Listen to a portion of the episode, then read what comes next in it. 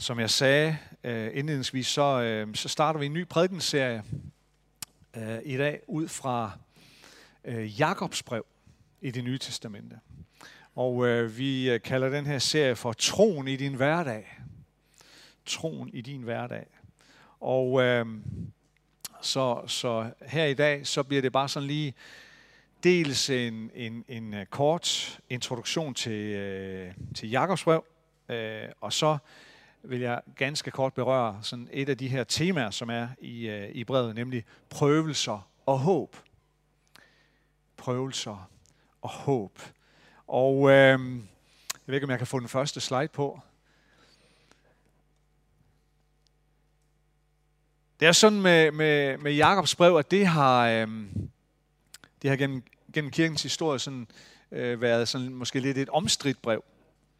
Øh, og øh, der kan være øh, uenighed om mange ting øh, blandt dem, der forsker i, øh, i Bibelen og de bibelske skrifter, og det er der også. Øh, og det er også, når det gælder Jakobs brev. Øh, der er for simpelthen ikke sådan helt konsensus eller enighed omkring, øh, hvem der rent faktisk har skrevet brevet. Øh, om det er en, som virkelig er kendt i kirkehistorien, en, en kendt Jakob, eller det er en mere ukendt Jakob. Men der er i hvert fald der er mange, der mener, og det er en ret øh, øh, stor øh, tradition i kirkehistorien, som går på, at, det, øh, at ham, der har skrevet brevet, er ham, der bliver kaldt Jakob den retfærdige. Og det vil sige øh, Jesu egen bror, Jakob, øh, som har skrevet brevet. Øh, det er der en hel del ting i brevet, som, som kan give antydning omkring, men, men så er der også dem, der er, er uenige i det, og, og, og sådan er det. Men, men man mener i hvert fald, at er det, er det, øh, er det øh, Jakob, Jesu bror, der har skrevet brevet, så er det antageligt også det, det ældste øh, af, af, af samtlige øh, de nytestamentlige skrifter, som vi har. Øh, altså det vil sige skrevet både skrevet ned både før evangelierne og de andre breve, som, øh, som vi har i, i det, vi i dag kalder øh, det nye testamente. Øhm, heldigvis er det vigtigste ikke, hvem det er, der har skrevet det. Øhm, og som jeg sagde før, så har det været sådan lidt et omstridt brev gennem kirkens historie. For eksempel reformatoren Luther, han, øh, han kunne bestemt ikke lide øh, Jakobs brev. Øh, faktisk i så ringe grad, at han, han, mente, han mente ikke, det burde have været en del af, af, af det, vi kalder kanon, altså øh, samlingen af de bibelske bøger. Øh, Luther, han... Øh, han kaldte brevet for, sådan et, for et stråepistel, eller et, et stråbrev. Øhm, fordi han mente, at, at, at Jakob fik det til at se ud som om, at menneskers, vi menneskers retfærdiggørelse fremmes ved hjælp af menneskelige gerninger. Øh, og der var Luther jo meget tydelig om, at menneskets egen indsats og stræben ikke kan gøre noget for vores retfærdiggørelse ind for Gud. Her er det kun det, som Jesus har gjort for os, som tæller. Øh, og at vi mennesker tilregnes denne retfærdighed ved troen alene. Det var vigtigt for Luther at pointere det. Øhm, og øh, han havde det ikke så godt, som sagt, med det brev her. Men Jakobs brev er ikke skrevet til en ganske bestemt menighed. Øh, den indeholder heller ikke sådan nogle specifikke rejseplaner eller, eller konkrete forbønsemner, som for eksempel mange af Paulus' breve øh, indeholder. Øh, situationen er den, og at det er jo, at, og det kan vi læse om i Apostlenes Gerninger øh, i kapitel 7, øh, hvordan en disciple af Jesus, som hed Stefanus, han bliver på grund af sin tro stenet til døde. Og efter den her stening, efter den hændelse, så, så opstår der en, en øh, voldsom uro og en forfølgelse af de kristne øh, øh, i, øh, i Jerusalem. Og øh, de, de, øh, de kristne, øh, de jøder, det var primært på det tidspunkt her, på det her tidlige tidspunkt, var det jo mest øh, jøder, der så, var, der så var blevet efterfølgere af Jesus. Og mange af dem blev, de blev simpelthen efter den her stening af Stefanus, så blev de spredt. Øh, de måtte flygte, og de, måtte, de blev spredt væk fra modermenigheden i Jerusalem og ud i, i øh, øh, det meste af, af, af, af det store romerske rige. Og øh, Jakobs brev, det er nok det, som man kalder for et formaningsbrev og et påmindelsesbrev til de her forskellige jødekristne grupperinger, som var rundt omkring i Romeriet. Og, og som, som så skulle prøve at få det rundsendt imellem sig så vidt, så vidt muligt. Øh, når en gruppering havde fået det at læse det, skulle de prøve at få det hen til øh, en anden gruppe, som var et, et, øh, et andet sted. Og øh, vi, vi ser lidt om det i, øh, i det første vers. Øh, allerførste vers, hvor der står sådan her, Jakob, Guds og Herren Jesu Kristi tjener, hilser de 12 stammer, der lever spredt blandt andre folkeslag. Så her præsenterer øh, både afsenderen og, og, og, øh, og afsenderens modtager, bliver sådan lige ganske kort præsenteret her. Det er til dem, der er spredt ud over øh, det romerske rige. Og øh, når vi læser igennem brevet, så, så bliver det tydeligt, at Jakob han kendte mange af de her mennesker. Han, han kendte til meget i deres livssituation rundt omkring. Han kendte til deres sociale forhold. Han kendte til deres prøvelser og deres fristelser. Og han vidste også, at, at der, var, der var strid og ufred imellem øh, nogle af dem rundt omkring.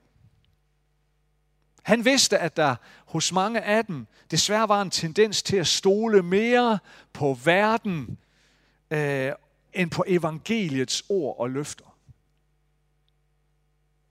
Han vidste også, at der var nogen iblandt dem, som gik rigtig meget op i økonomisk rigdom. Han vidste også, at der hos nogen af dem blev gjort stor forskel på rig og fattig. Jakob kendte til de her ting, og han taler ind i de her øh, livsomstændigheder. Øh, og, og brevet, det er derfor, det er hans måde at fortælle dem, at hvis, hvis troen i blandt dem, og hvis troen i deres liv skulle blive ved med at være levende, så må det nødvendigvis være en tro, som også bar nogle konkrete og synlige frugter i det daglige liv. For Jakob der er troen ikke bare et skrivebordsprodukt. For Jakob er troen ikke bare sådan en filosofisk læresætning, men den er noget langt mere end det. Troen er et levet liv. Et liv, som bærer frugt i form af et forvandlet liv. Så lad os lige prøve at læse nogle flere vers fra det allerførste kapitel i Jakobs brev. Mine brødre, I skal kun regne det for glæde, når I kommer ud for prøvelser af forskellige slags. I ved jo, at når jeres tro prøves, skaber det udholdenhed. Og udholdenheden skal føre til fuldendt værk, for at I kan være fuldkommende og helstøbte, og ikke stå tilbage i noget. Men hvis nogen af jer står tilbage i visdom, skal han bede om at få den af Gud, som giver alle rundhåndet og uden bebrejdelser, og så vil han få den. Men han skal bede i tro, uden at tvivle. For den, der tvivler, er som en bølge på havet, der rejses og brydes af vinden. Det menneske skal ikke bilde sig ind, at det får noget af Herren. Tvidsindet som det er, og ustadigt i al sin færd.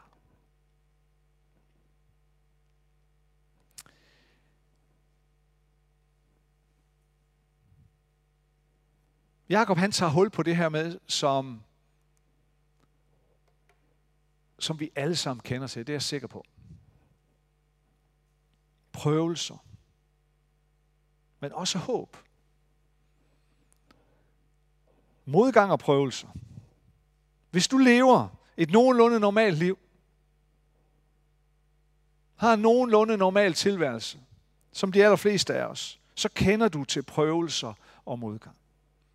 Så kender du til skuffelser og nederlag.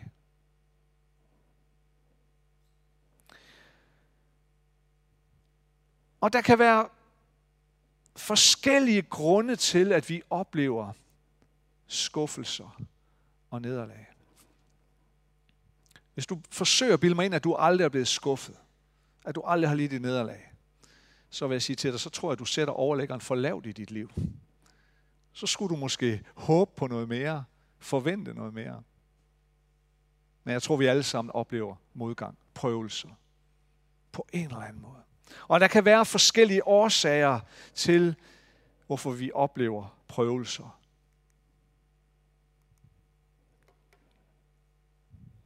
Hvorfor vi oplever modgang, skuffelser og nederlag. Nogle gange så kan det være, fordi vi har forkerte eller urealistiske forventninger og forhåbninger nogle gange. Øhm. Jeg tror, at min ægtefælle aldrig nogensinde vil gøre noget forkert over for mig. Hun vil altid bære mig på hænder og fødder. Hun vil aldrig skille mig ud, eller hun vil aldrig misforstå mig. Det tror jeg godt, vi ved. Og det ved alle jer, der har været gift øh, øh, bare ganske kort tid. At øh, det er en total urealistisk forventning, som før eller siden vil gøre mig skuffet, og som før eller siden vil prøve mig i mit ægteskab. Men tro mig, hvis din ægtefælle har samme forventninger til dig, så bliver han eller hun også skuffet før eller siden. Sådan er det.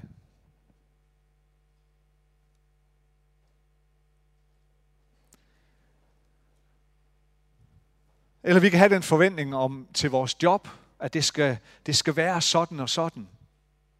Øh, men pludselig kan mit job være en kæmpe stor prøvelse, og jeg bliver skuffet. Og måske er det urealistiske forventninger, jeg har. Måske er det urealistiske forventninger, jeg har til min chef, eller til mine kollegaer. Eller jeg går ind på sådan en, en, en, øh, en, en, en mega dyr restaurant, øh, og så bliver jeg skuffet over maden. Øh, og måske var mine forventninger øh, helt urealistiske. Øh, eller, eller jeg håber og tror, at i år så bliver OB danske mestre. Sådan kan vi alle have urealistiske forventninger.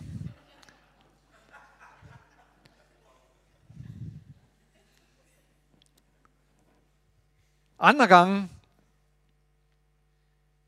andre gange,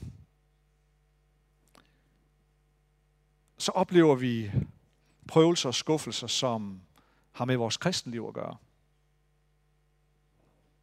Heldigvis så øh, oplever vi masser af medgang og velsignelser gennem det at være en efterfølger af Jesus og være en del af et kristen fællesskab med andre troende. Øh, vi kan opleve bøndesvar. Vi kan opleve stor velsignelse gennem gode kristne venner, gennem fantastiske møder osv. Og det kan måske få os til at tro, øh, sådan ubevidst, at kristenlivet det er en lang vandring igennem endeløse velsignelser, endeløse bønnesvar, taksigelser og sejre og triumfer. Ja, var det endda bare sådan? Var det endda bare sådan, jeg kunne love jer det, som nu er blevet døbt her i dag? Men sådan er det jo bare ikke. Før eller siden så rammes vi af det, som livet tilskikker os, hvis man kan sige det på den måde. Ikke? Også i kristenlivet. At der bliver prøvelser. At der bliver kampe. Eller der er andre svære ting. Sådan er det til synlandet. Og lige fra starten af sit brev her, så vil Jakob gerne sætte tingene i det rette perspektiv for os. Hvad angår det her med at blive skuffet og prøvet som kristne. Ja, han vil endda give os et frisk perspektiv på kristenlivets sande natur. Og hvordan har vi det så, når vi sådan lige hører Jakobs perspektiv på det her? Måske rammes vi sådan af total øh, uforståenhed øh, over for Jakobs perspektiv, og vi tænker, what? Hvad er det, manden siger? I skal kun regne det for glæde, når I kommer ud for prøvelser af forskellige slags. Hvad er det dog, han siger? Han siger faktisk, at vi skal fagne prøvelser og kampe. At vi skal tage imod dem.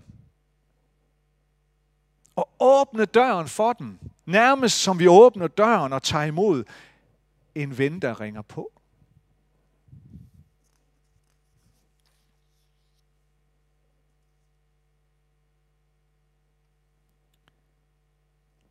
Jeg tror, det, jeg tror, det handler om, at Jakob vil hjælpe os. Han vil hjælpe os til at tage imod prøvelserne, så de bliver produktive i vores liv, i stedet for uproduktive. For det er jo alt for ofte det, som prøvelser og modgang gør ved os. Det skubber os ud på, en, på et sidespor og parkerer os, har i hvert fald tendensen til at parkere os på et sidespor i total uproduktivitet, i total apati, i total handlingslammelse nogle gange. Og jeg tror, Jakob vil sige til os, det behøver det slet ikke. Nej, prøvelser rummer muligheden for noget helt andet. Og noget meget større. For fakta er jo, at prøvelse det kommer til os alle sammen, som jeg har været inde på. Ingen af os kan gå igennem et liv, ingen af os kan gå igennem et kristenliv, uden at der kommer prøvelser og kampe, skuffelser og nederlag. For nogen, der er kampene små og kortveje. Heldigvis. Og for andre, eller i andre livssituationer, så er kampene langt sværere, mere alvorlige, måske livsvarige. Måske kampe, som får os til at balancere på kanten mellem liv og død. Nogle prøvelser kommer til os af den simple anledning, at vi lever i en falden verden. At den her verden er faldet væk fra det, som var Guds oprindelige tanke med os. Og det sker i 1. Mosebog kapitel 3. Og vi lever stadigvæk under de konsekvenser. Andre prøvelser kommer måske på grund af vores egen eller andres synd. Det kommer på grund af forkerte valg, vi har truffet.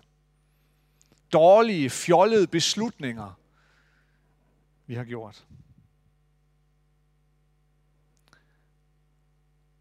Eller andre prøvelser igen. De kommer så måske, fordi vi ganske enkelt er kristne. De kommer, fordi vi har truffet valget at være en efterfølger af Jesus. I stedet for at være en efterfølger af denne verdens værdier og principper. Og derfor så siger vi måske nej til noget, som en stor del af denne verdens befolkning ellers har sagt ja til. Og så er det prøvelser og kampe kan opstå. Fordi nej, jeg går ikke den her vej. Ja, jeg ved godt, jeg gik den her vej engang, men nu går jeg den her vej. Jamen, siger en stor procentdel af verdens befolkning, kom nu med os. Lad os nu sammen gå den her vej. Du har da gerne før ville gå den her vej. Jamen, nu går jeg den her vej. Fordi jeg har truffet et valg i mit liv om at være en efterfølger af Jesus. Og så kommer der af den anledning nogle gange kampe, prøvelser, modgang.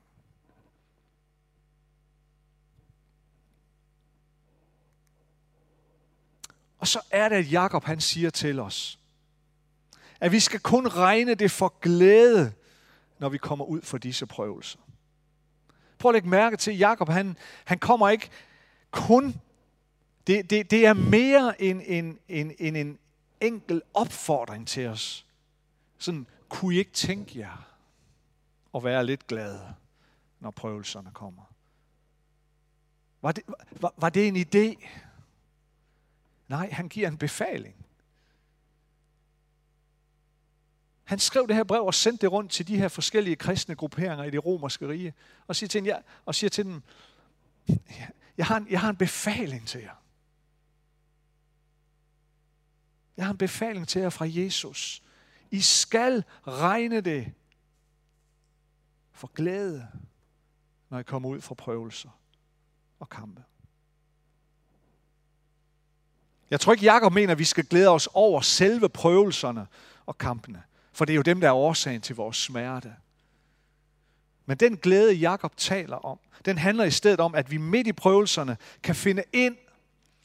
Det er kaldet fra Gud til os. Det er kaldet fra Jesus til os, at midt i de her prøvelser og kampe, finde ind i en fundamental, grundlæggende tillid til Gud. At finde ind til en grundlæggende tillid til Gud, om at Gud både kan og vil fremskaffe en vej, en sti, igennem de her prøvelser, igennem de her kampe. En vej til udfrielse, en vej til fred. Det er en grundlæggende, den glæde, Jakob forsøger at beskrive her, en grundlæggende tillid til, at Gud vil skaffe en vej igennem det, jeg står i lige nu.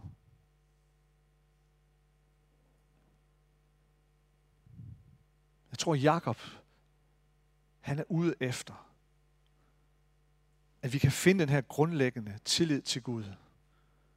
Den her grundlæggende tillid til Gud, som hver eneste dag visker os i øret.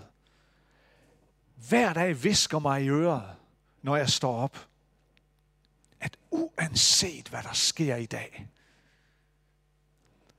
om jeg lever eller dør, så er hvert sekund af mit liv i Guds hænder. Og alt mit håb, alle mine forhåbninger har sit udspring i ham. Find derind, siger Jakob. Find derind. Det er det, han kalder for glæde. Find derind, og dit liv vil for altid være forandret. For så er der ingen prøvelser, som kan fjerne dig fra det, som Gud har tænkt for dig.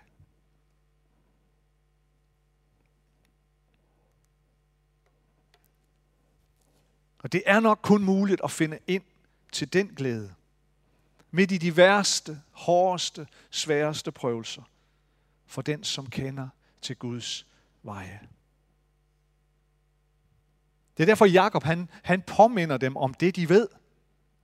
Han siger, I ved jo, at når jeres tro prøves, skaber det udholdenhed. I ved jo. I ved det jo, siger han. Jeg påminder jer bare om det, I allerede ved. I ved jo. Han appellerer til det, som de i forvejen godt ved.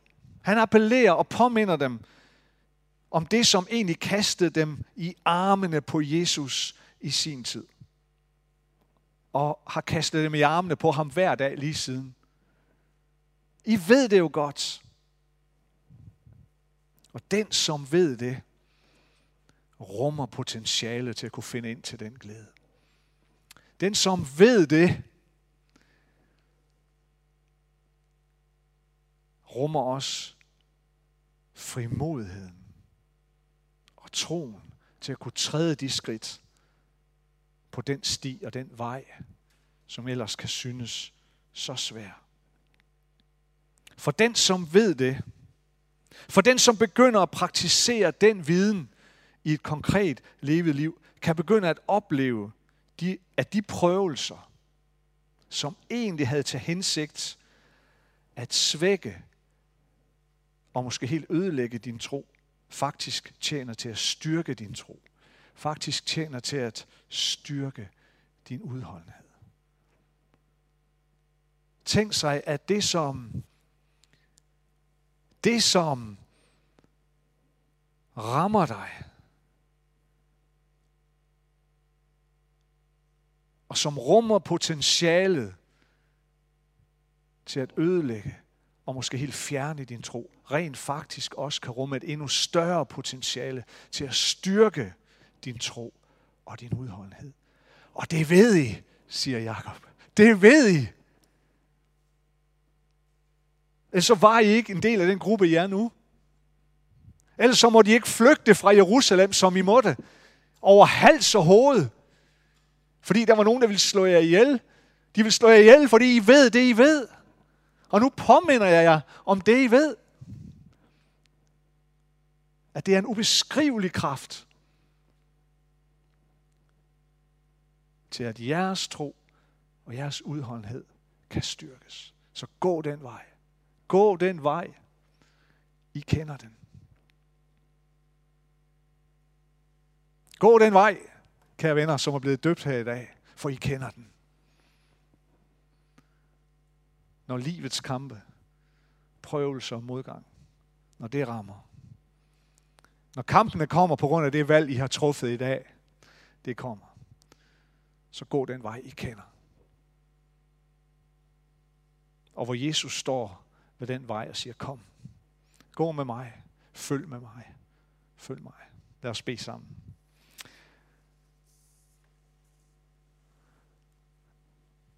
Tak, Jesus, for din fantastiske nåde og barmhjertighed.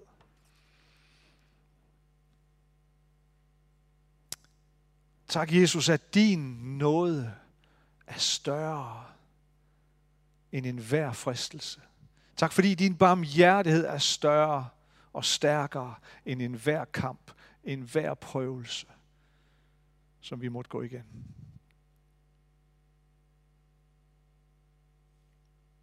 Jesus, tak for det, vi ved, fordi du har fortalt os det, og fordi du har gået vejen.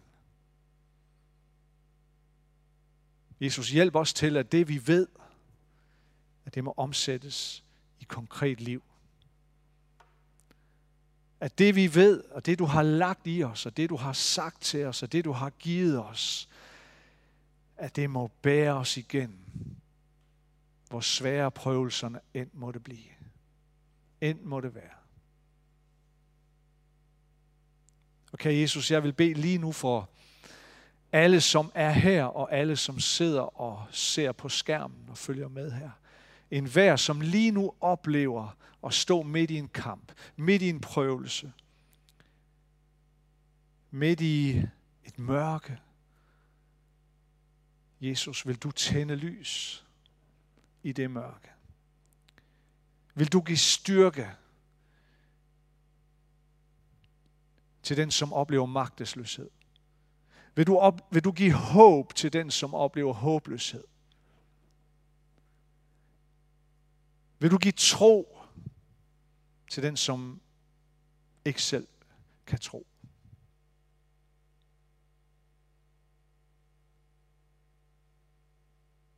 Kom til den enkelte af os her. Og skab den her grundlæggende, fundamentale tillid til, at du altid er stærkere end en hvilken som helst prøvelse, en hvilken som helst kamp. At du altid er stærkere, at du altid elsker os mere og højere og dybere. Forbarm dig over os. Se noget til os. Velsign os, det beder vi om her, og giv os styrke til at være en velsignelse. I Jesu navn. Amen.